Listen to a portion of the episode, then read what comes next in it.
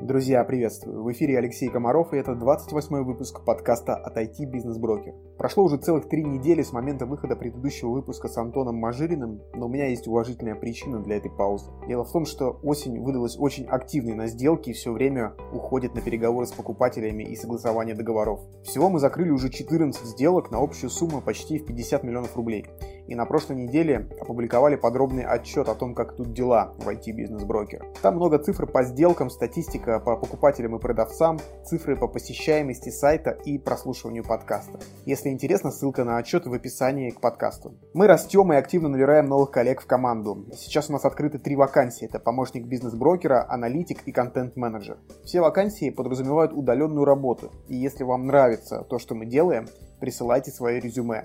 Ссылка на описание вакансий также на странице подкаста. И вот уже пятый выпуск подряд мы разыгрываем книги для слушателей, оставивших свои отзывы о подкасте. Это те самые книги, которые рекомендуют мои собеседники в конце каждого выпуска. Отзывов становится больше, и в этот раз в конкурсе одержал победу подписчик с аккаунтом Ника Байкин.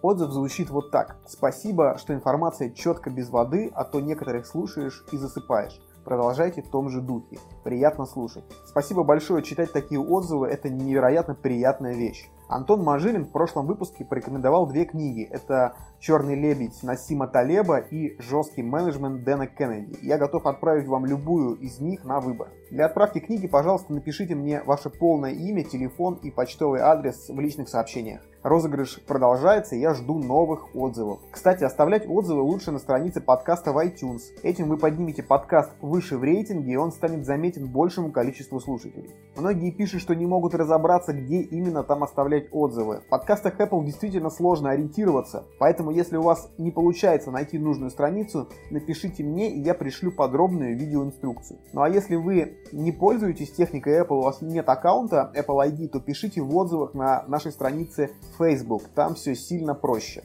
А сегодня у нас в гостях один из самых заметных на российском рынке венчурных инвесторов – Константин Синюшин. Константин очень активен в Facebook, и сегодня мы, кстати, обсудим, как эта активность помогает ему в бизнесе. А еще мы поговорим о том, что же все-таки такое венчурные инвестиции и какой опыт привел Константина в этот бизнес. Традиционно много будет про экзиты, сделки, удачные и неудачные инвестиции. Запись велась по скайпу, я заранее извиняюсь за возможные помехи. Константин, добрый день. Добрый день. В Facebook вы называете себя инвестором с гражданской позицией. А в чем заключается эта позиция? Ну, я думаю, что у каждого человека есть такая позиция, просто не каждый человек ее публично высказывает. А, я просто, так сказать, э, обычно пишу не только на профессиональные темы, но и на многие темы, которые волнуют простых граждан.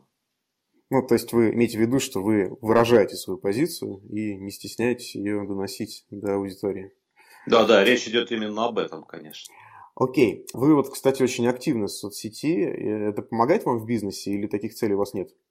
Это абсолютно помогает, потому что люди э, делают бизнес всегда с другими людьми, и чем более человек, как бы, так сказать, э, понятный является ваш визави, тем на самом деле проще с ним строить отношения проще получить какое-то взаимное человеческое доверие.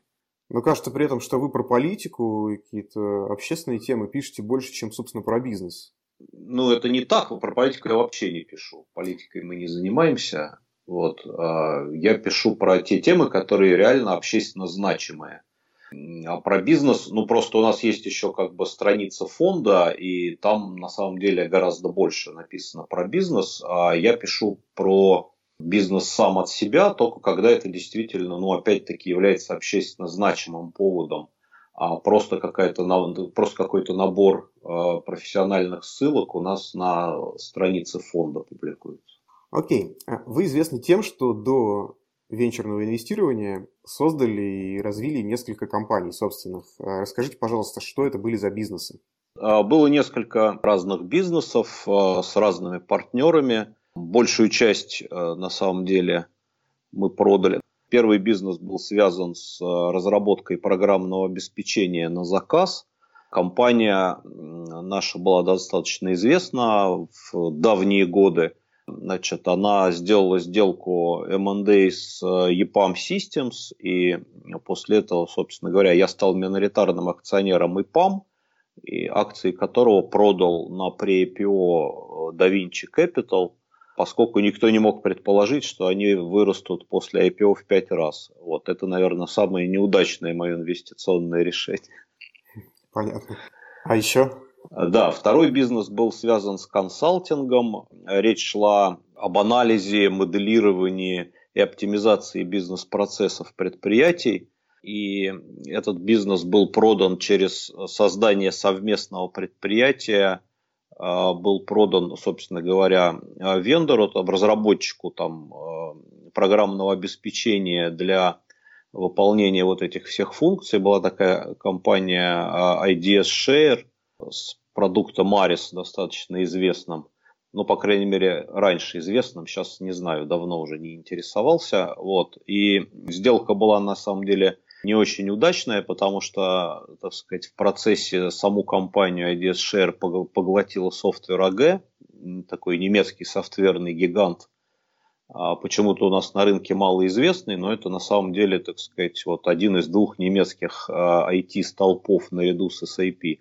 Вот. И, соответственно, поэтому она была как бы раньше закрыта, и поскольку там основной KPI был на рост бизнеса, а не на его текущее состояние, в общем, она, может быть, была не очень удачная, а, но, тем не менее, так сказать, это было знаковым событием вообще для российского рынка, как бы а, в тот момент времени. А третья компания была связана с тоже консалтингом. Мы делали дистрибуцию и внедрение здесь на российском рынке а, программного обеспечения тоже по управлению бизнес-процессами в области организационных, так сказать, процедур для крупных компаний. А, вот был такой известный продукт документум. И, соответственно, наша компания была приобретена корпорацией EMC, частью которой являлся документом.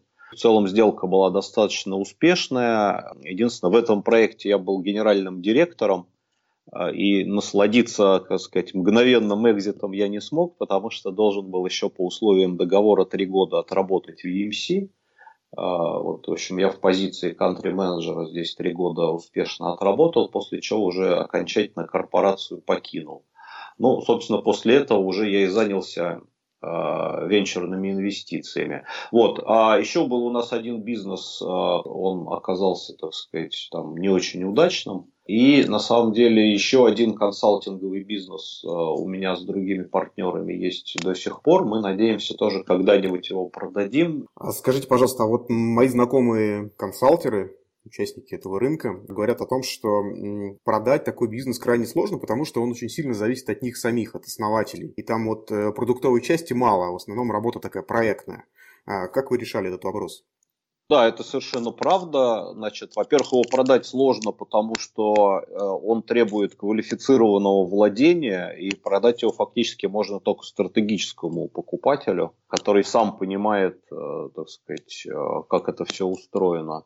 Вот. А во-вторых, ну, это требует определенного, так сказать, масштаба бизнеса, который подразумевает определенное, так сказать, построение внутренней иерархии, потому что, соответственно, ты не должен быть очень глубоко вовлечен уже к моменту продажи во все операционные процессы и должен оставаться какой-то, так сказать, э, ну, обязательно управляющий партнер – и должен быть следующий уровень иерархии, который, так сказать, подхватывается новым стратегом. Ну вот, собственно говоря, в последнем случае с EMC я как раз оставался таким управляющим партнером, который обеспечивал переходный период, то есть, так сказать, полное замыкание вот этого второго уровня иерархии и ключевых, так сказать, заказчиков и партнеров на э, нового владельца.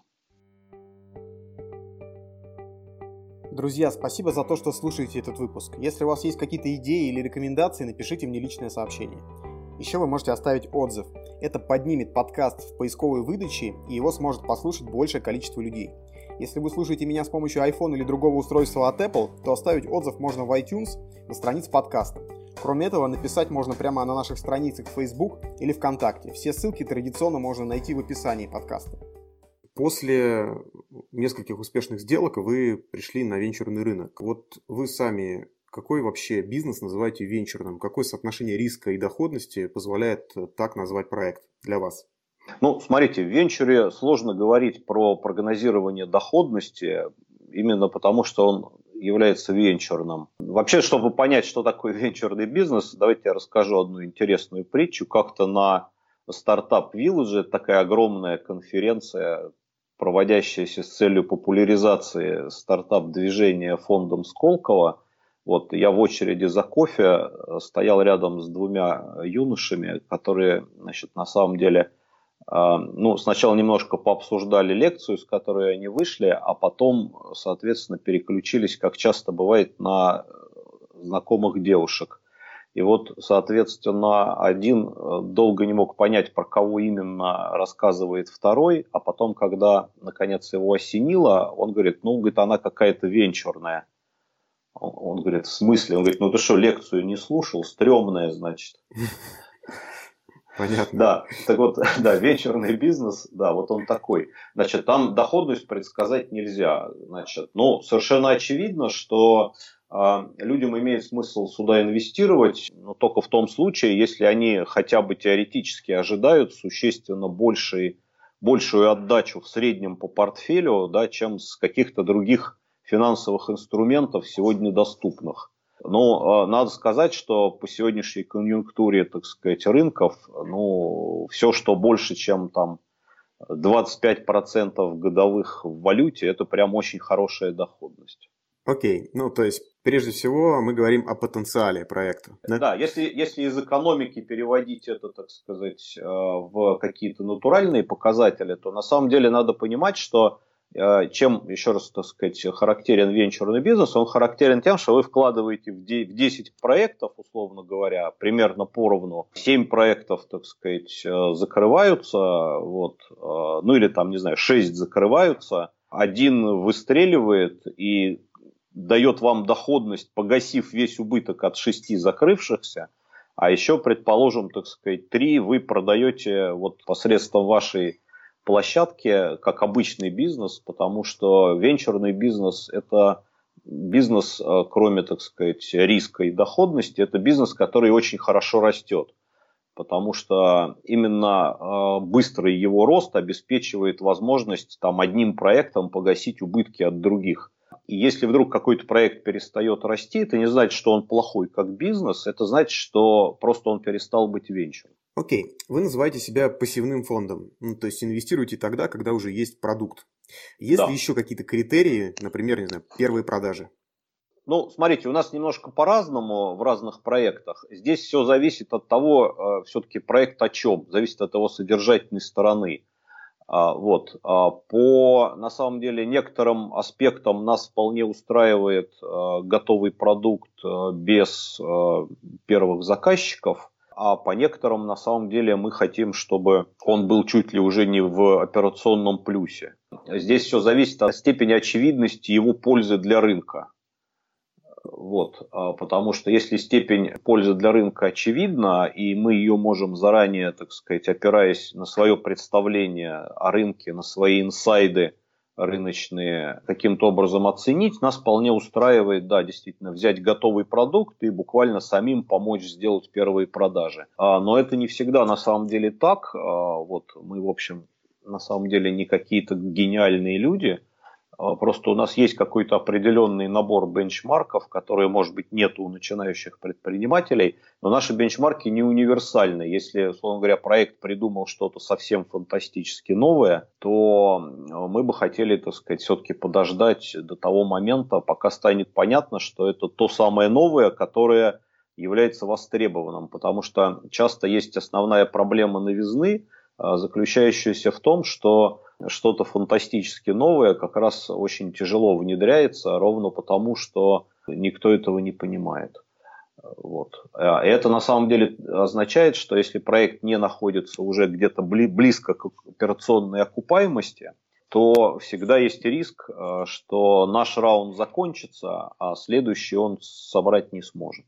Окей, ну как вы ищете проекты? По какому принципу все-таки отбираете? Что, что главное? Это вот потенциал рыночный, размер этого рынка или команда?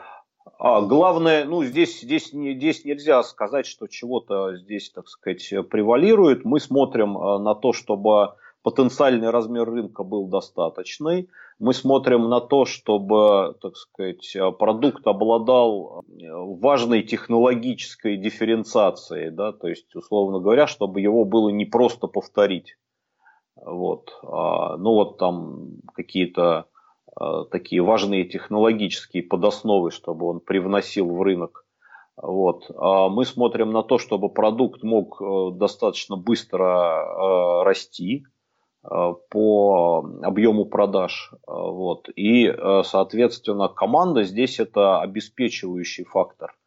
То есть на команду мы смотрим в том смысле, в каком хотим понять, сможет ли она вот эти первые три вещи обеспечить. Своим каким-то прошлым опытом, своей энергией, своим видением, соответственно, вот как-то так.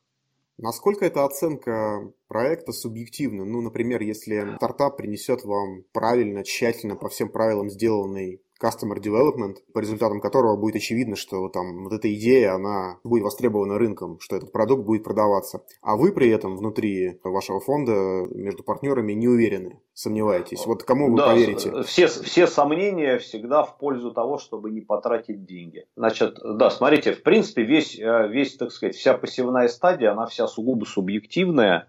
А, потому что мы даже никогда не смотрим, ну, ни, никогда не смотрим даже никакие финансовые модели в Excel, потому что, так сказать, в условиях отсутствия какой-то статистики, на самом деле, финансовое планирование с нашей точки зрения смысла не имеет. А это не значит, что команда, в принципе, мы на эту тему не спрашиваем, мы ее обязательно спрашиваем, но в основном ради того, чтобы оценить ее, так сказать, в будущем пригодящиеся очевидно, скилзы по финансовому моделированию и спрашиваем для того, чтобы, так сказать, они совершенно точно понимали, что у них проект не убыточный на одной отдельно взятой операции. Да? То есть, что им стоимость одной операции не превышает доход от этой одной операции. Вот. Но в целом больше мы на самом деле в экономику вообще э, на своей стадии не влезаем. Да, нам прежде всего, конечно, нам интересно посмотреть какие-то их наработки, но мы их идем проверять по своим определенным экспертным сетям.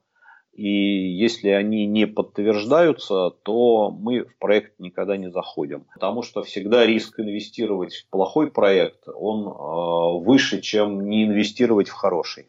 А как часто возникают ситуации, когда вам нужно продать себя проекту, который ну, выбирает себя инвестор? Какие аргументы вы используете? Чем вы лучше ну, того же фри? Ну, смотрите, мы не хотели бы там сравниваться с кем-то конкретно. Вот. А в целом наша позиция заключается в том, что мы очень нишевой фонд. И э, мы э, инвестируем только в определенной вот этой своей нише, в которой очень хорошо все знаем, понимаем, разбираемся и, так сказать, можем научить. И, собственно говоря, ну, помимо денег мы даем определенную, так сказать, экспертизу именно вот в этой предметной области. Э, ну, в общем, на самом деле каких-то других аргументов у нас э, нету. То есть, э, ну, просто конкурировать деньгами как бы на самом деле тяжело. Вот, а придумать что-то, кроме того, что ты именно в этой области лучше всех разбираешься, тоже затруднительно. Хорошо, давайте про фокус. Вот вы позиционируете его как стык искусственного интеллекта с fashion и рекламной индустрией, насколько я понимаю. Почему ну, это именно так? Fashion, ритейл, реклама, э, да, как бы. И вот такая, как бы сказать, три точки, задающие плоскость, вот, и пронзенные э, искусственным интеллектом вот, большими данными и прочим машин-лернингом.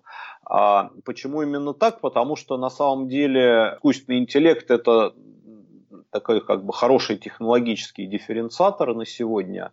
Вот. А именно в этих отраслях, к нашему удивлению, мы поняли, что а, проверить его эффективность и добиться окупаемости быстрее всего. Ну, например, у нас первый проект, связанный с искусственным интеллектом, касался HR, такого корпоративного HR. Там речь шла о предиктивной аналитике а, по резюме кандидатов с точки зрения того, чтобы попробовать предсказать, а, какой из них по формальным сугубо признакам значит, имеет больше шансов проработать дольше а, у этого работодателя. Потому что на самом деле для работодателя это как бы главная метрика. Если он вкладывается в нового сотрудника, он хочет, чтобы он достаточно долго у него проработал в принципе, ребята сделали очень хорошую технологию, вот, но беда состоит в том, что как бы крупные корпорации в это не очень верят, и э, они говорят, ну там вот в, в том вашем примере это одно, а у нас все совершенно другое, и давайте делать пилот на наших ретро-данных. Вот. А, да, и проблема заключается в том, что каждый такой пилот на ретро-данных это примерно один год, достаточно насыщенной работы, в общем, в результате чего стало понятно, что а, технология, несомненно, рабочая, несомненно, очень хорошо применимая, вот, но масштабирование крайне ограниченное. И потому что реально эффективность, так сказать, каждый заказчик может оценить там только на там, периоде, измеряемый годами. Вот. А, например, так сказать, в той же рекламе э, это ну, уровень недель. Как вы понимаете, э, затраты совершенно разные да, как бы на обеспечение не, недельных пилотов и годичных пилотов. Вот. Поэтому, в общем, так сказать, э, мы э, как-то так снизили, снизили уровень своего понимания про искусственный интеллект до конкретных его приложений в конкретных вполне отраслях и задачах. Вот. А примерно такая же проблема с очень сложным, так сказать, обучением и доказательством как бы хорошей обученности нейросети в той же, на самом деле, медицине происходит. Вот. А поэтому это те области, которые мы имеем в виду. Мы, возможно, туда когда-то вернемся на другом витке своего развития. Вот. Но сегодня мы выбрали вот то, что мы выбрали, потому что это обеспечивает очень быстрый рост. Вот у нас есть, например, проект э, Сарафан, там, который растет там, э, каждый квартал в три раза. Расскажите про ваш текущий портфель. Какие компании в нем? Кто растет быстрее? Сарафан? Чем он занимается? Да, давайте у школе я помянул Сарафан. Расскажу для начала про Сарафан. А, значит, ребята сделали, соответственно, систему, которая распознает, а, очень хорошо распознает одежду. Ну, а, одежду, аксессуары и всякие другие модные предметы. Вот. Больше она не распознает ничего, но вот эту она распознает прямо очень-очень-очень хорошо. И, соответственно, так сказать, там по результатам э, исследования э, многочисленных мировых стартапов э, в этой области, проведенных, я боюсь, что я не могу называть названия, вот, давайте так и насказательно скажем, проведем, проведенных одним из там, крупнейших мировых производителей мобильных устройств, вот, значит, э, сарафан лучше всех в мире это распознает. История, в общем, так сказать, заключалась в том, что когда они к нам приходили, это было уже примерно понятно, что они это делают там лучше всех в мире. Ну, по крайней мере, одни из лучшими в мире на тот момент времени. Вот. А, ну, было совершенно непонятно, как это монетизировать. Э, потому что основная проблема же состоит не просто в том, чтобы сделать хороший продукт, и даже не в том, чтобы его быстро все скачали, а в том, чтобы, так сказать, научиться его монетизировать. Вот. И, значит, собственно говоря, а, основной путь, который мы с ребятами проделали за полтора года, он, в общем, заключался в том, чтобы, что мы нашли очень удачную модель монетизации. А, соответственно, в отличие от многочисленных а, стартапов, которые пытаются так сказать, продавать себя вот с такой технологией B2C, то есть адресовать месседж э, каждому отдельному потребителю, что он может сфотографировать какую-то картинку и понять, что на ней изображено.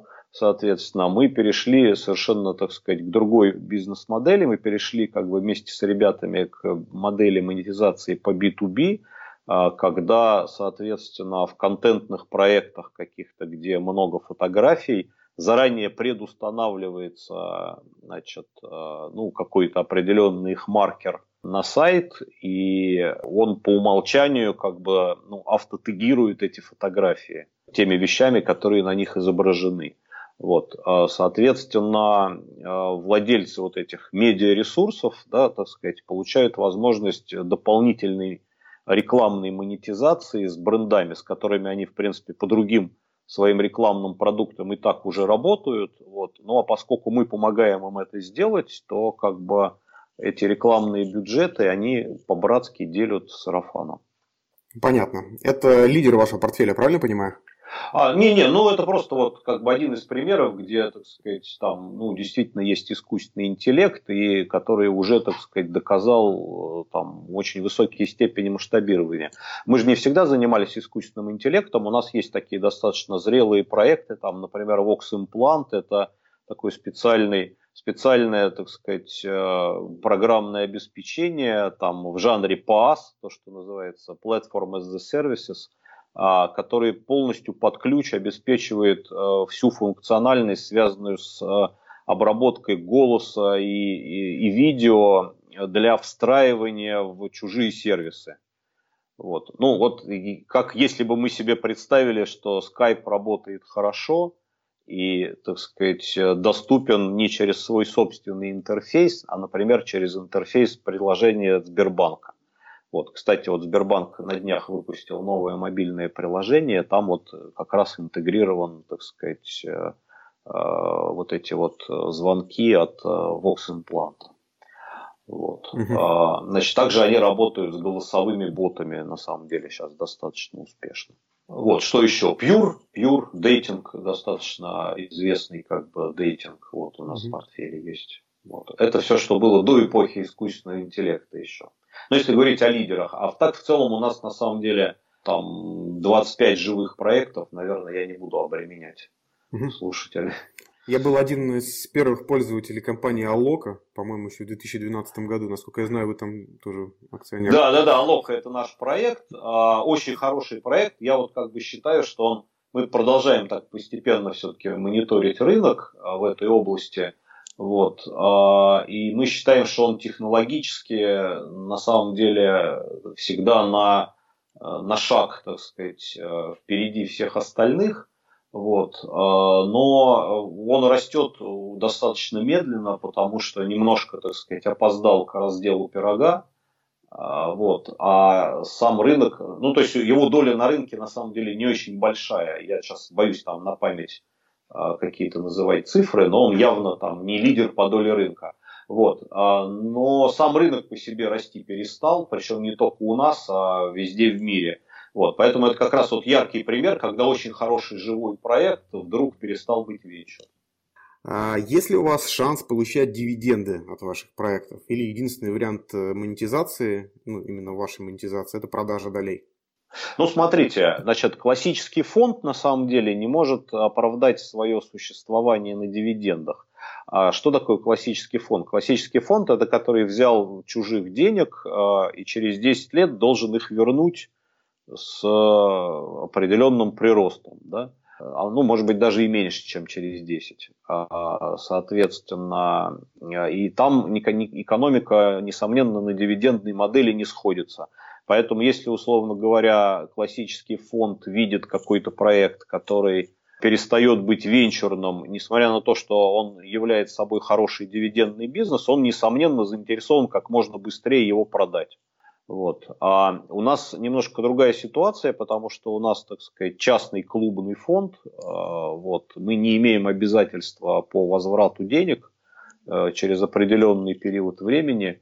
А, поэтому, в принципе, так сказать, нас дивидендная история тоже устраивает, а, особенно если при этом сам проект продолжает венчурно расти. Здесь вот очень хороший пример с Пьюром, который там давно платит дивиденды и при этом, так сказать, вполне венчурно удваивается каждый год по выручке. А сколько у вас было экзитов и какие перспективы по текущему портфелю? Да, ну смотрите, опять же, так сказать, э, мы за экзитами не гонимся. У нас был один полноценный экзит, у нас было несколько менеджмент-байаутов, и у нас есть несколько проектов, которые, ну, еще раз говорю, живые, но перестали быть венчурными, на которые мы ищем покупателей. Ну, правда, сейчас, конечно, состояние рынка не очень к этому располагает. Я думаю, что как бы там в, при другом состоянии мы бы давно уже нашли. Мы заинтересованы сидеть э, как можно дольше, если они растут, а мы в них не размываемся. Вот. Если мы размываемся, ну мы тоже, конечно, были бы заинтересованы продавать. А какие вообще показатели вы контролируете в портфельных проектах? Вы вмешиваетесь в управление?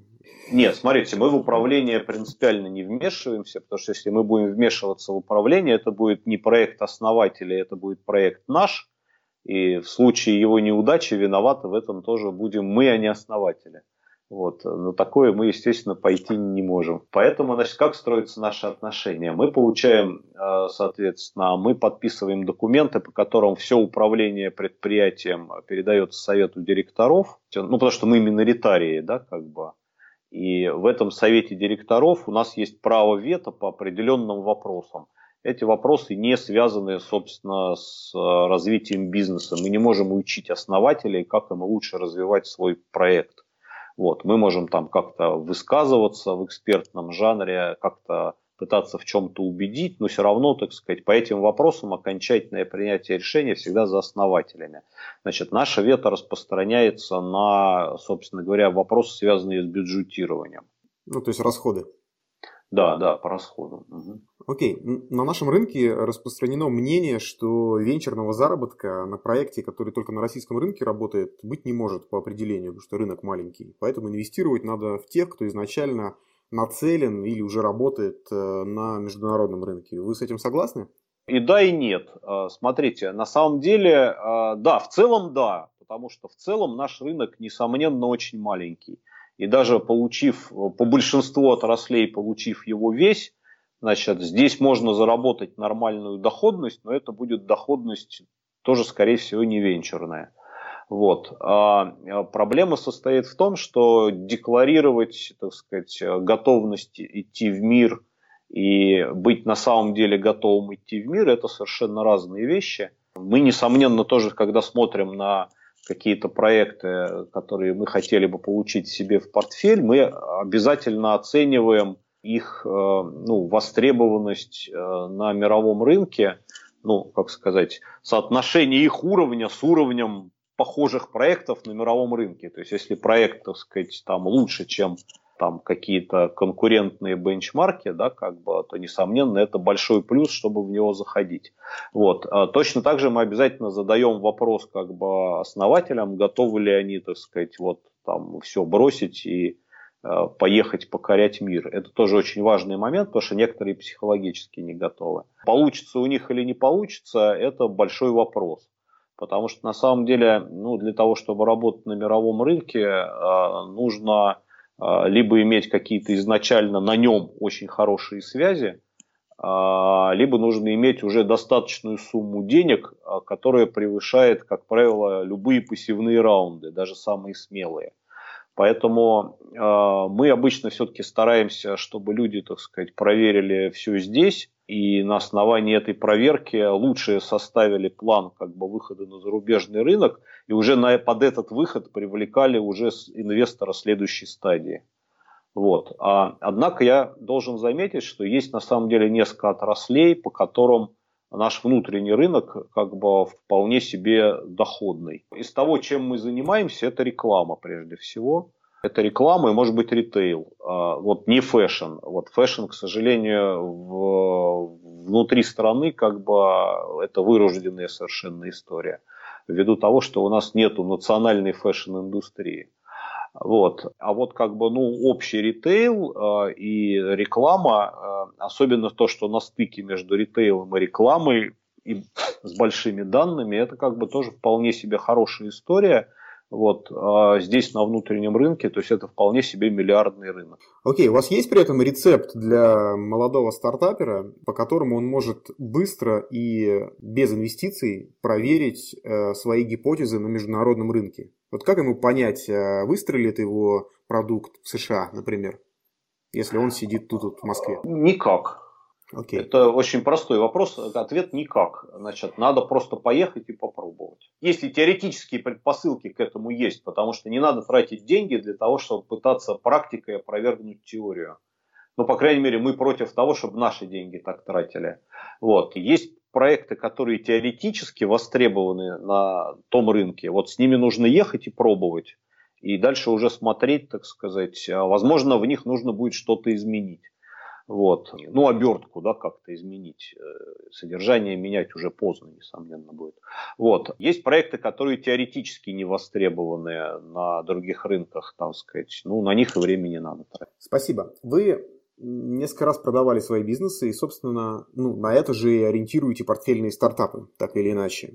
Вот... Да-да-да, я, в общем, как, как сейчас бы сказали, тогда это так не называлось, как сейчас бы сказали, я серийный предприниматель. Да, вошли во вкус в какой-то момент и да, да, таким да. образом продолжали свою деятельность. Вот исходя из вашего опыта, у каких компаний больше шансов продаться?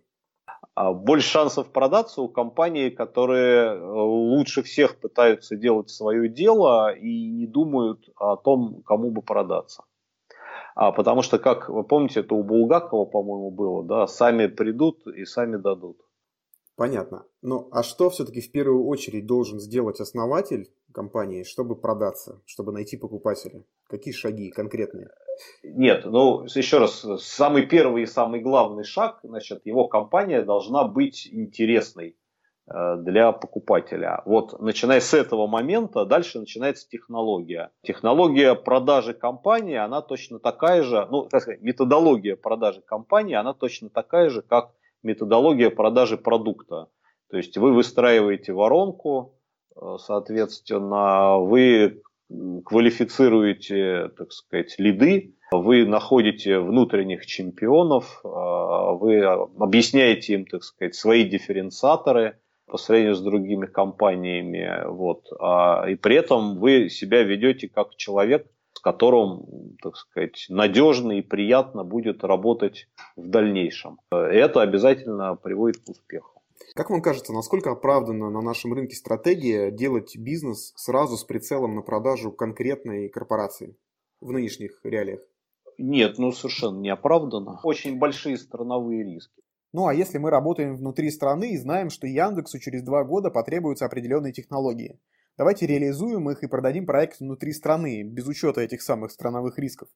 Во-первых, это вряд ли знает кто-то, кроме текущих сотрудников Яндекса, вот, которые, в общем, так обычно и делают. Вот с Едодилом очень характерный пример на самом деле. Ну, да. А, вот, то есть, а, да, такой на самом деле, да, продажа на заказ, она возможна только в таких вот коптивных ситуациях, с моей точки зрения. То есть там изначально они друг друга хорошо знают, а, вот, изначально у них есть какой-то интерес к теме. Единственное, чего не понимает заранее большая компания, так сказать, полетит или не полетит. Они говорят, ну вот вы в стороне попробуйте, знаете, вам немножко денег, вот вам немного денег и опцион на то, что у нас приоритетное право покупки, если нам понравится. Вот. А, да, такое работает на самом деле, но это внутри страны работает. Понятно. Считается, что основная проблема нашего венчурного рынка в малом количестве выходов. Как вам кажется, что должно произойти, чтобы их стало больше? Ну, чтобы выходов стало больше, у нас должна экономика начать расти. Вот, условно говоря, надо понимать, что вот э, там моя вот последняя компания, которую купила EMC, она ее купила именно 10 лет назад. Как только наш рынок опять станет частью мировой, соответственно, сюда вернутся снова зарубежные, в том числе, стратегии.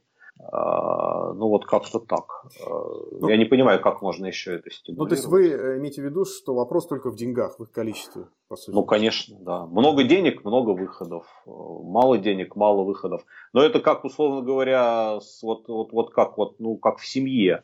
Вот вы можете сколько угодно хотеть купить кухню, вот. Но если у вас нет денег, чтобы купить новую кухню, вы обходитесь старой кухней. Ну, так и здесь. Вот. Со стороны кажется, что дело не только в деньгах, потому что часть компаний все еще стремится нанимать больше программистов, делать все проекты внутри и не покупать технологии на внешнем рынке. Смотрите, это, так сказать, от изолированности рынка вот, и от отсутствия конкуренции на нем. Мы должны с вами совершенно точно понимать, что Google кого-то покупает совершенно не потому, что он сам не может чего-то разработать он кого-то покупает, э, значит, ради того, чтобы быстрее это добавить в свой портфель.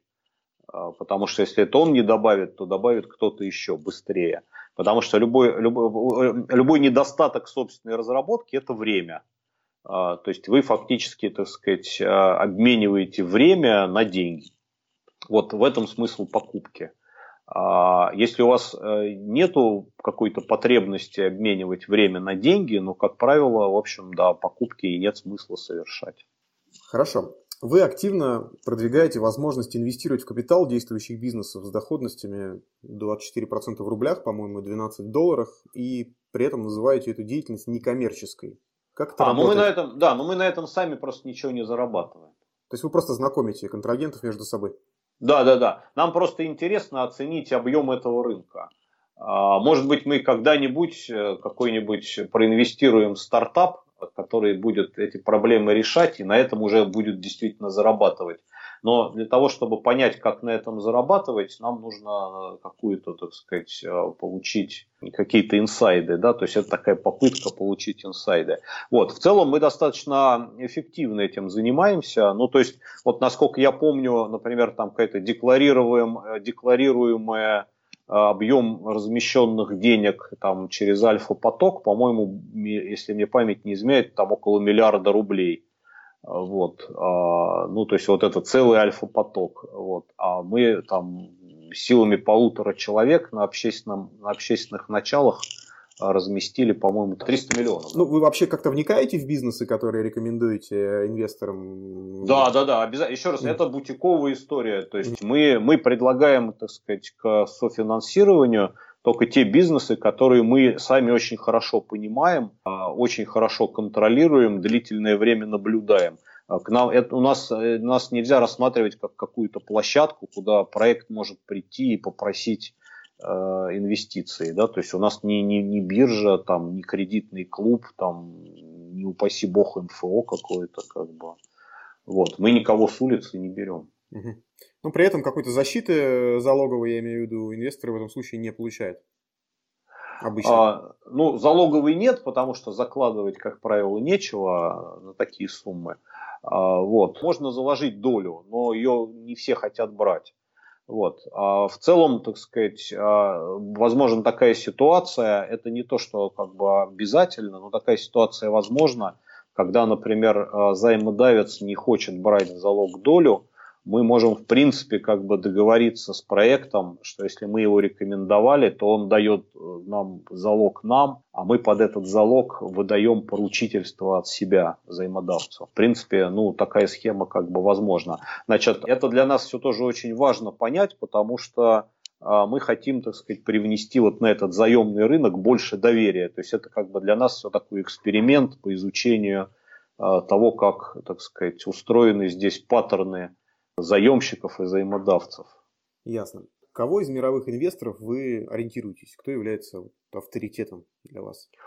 Знаете, честно говоря, я об этом не думаю, как бы. Но э, смотрите, здесь э, вообще, когда, если мы говорим про инвесторов, не про предпринимателей, здесь сложно что-то такое, так сказать, однозначно оценивать, а, потому что это очень сильно зависит от э, объема портфеля. Мы скорее, как бы то, чего мы делаем, скорее напоминает, так сказать, ну какое-то бизнес-ангельство, да, там в американском смысле этого слова. Нам важно на самом деле не взять портфель как можно больше проектов, которые мы не понимаем заранее, как мы будем продавать. Окей. А что все-таки, кроме свободных средств, необходимо иметь начинающему бизнес-ангелу? Какой опыт важно иметь? Опыт оценки людей, а, опыт изучения рынков. А, вот это два важных фактора на самом деле. А, потому что, ну, вот меня часто спрашивают на каких-то встречах, а, там, э, легко ли стать инвестором. Вот э, я вся честно отвечаю, что инвестором стать, правда, очень легко, но только очень дорого. Потому что вы, если у вас этого опыта нет, должны его купить. А купить его можно только одним единственным способом, так сказать, это зайти в первые 10 проектов, э, все потерять, а потом осознать, почему это произошло. Но вот при этом какое разумное распределение собственных средств и тех денег, которые вы можете инвестировать для начинающего ангела? Не, ну это же это все индивидуально, столько, сколько не жалко потерять. Mm-hmm. Вот это очень важное правило, то есть не, невозможно фрустрировать как бы по поводу неудачи, да, как бы. Ну вот столько, сколько не жалко потерять. Вот. Кому-то не жалко 5%, кому-то не жалко 25%. Понятно. У нас есть традиция, мы просим наших гостей рекомендовать книги или книгу художественную или по бизнесу. Можете что-то посоветовать, что почитать? Что почитать? Знаете, я очень мало читаю. Вот это, у меня такая есть проблема, потому что у меня, так сказать, мозг э, настолько занят вот э, какими-то текущими раскладами по работе, что, в общем, он не очень готов что-то воспринимать. В этом, в этом году я в отпуске с большим удовольствием прочитал «Ложится мгла на старые ступени». Это Александр Чудаков. Он вообще филолог. Это единственная книжка, которая художественная, которую он написал. Основана на самом деле на ну, такой определенным образом в литературной обработке, так сказать, в воспоминаниях там, его самого о своей семье и там, других его современников о своих семьях. Вот, а, значит, а, да, на меня прям произвело потрясающее впечатление. Во-первых, там великолепный русский язык, от которого мы на Прилепиных и Шаргуновых совершенно отвыкли. И, во-вторых, конечно, очень интересно описывается история страны через, вот, так сказать, жизнь и быт простых людей. А, Константин, спасибо, очень интересно. Да, спасибо Было... вам.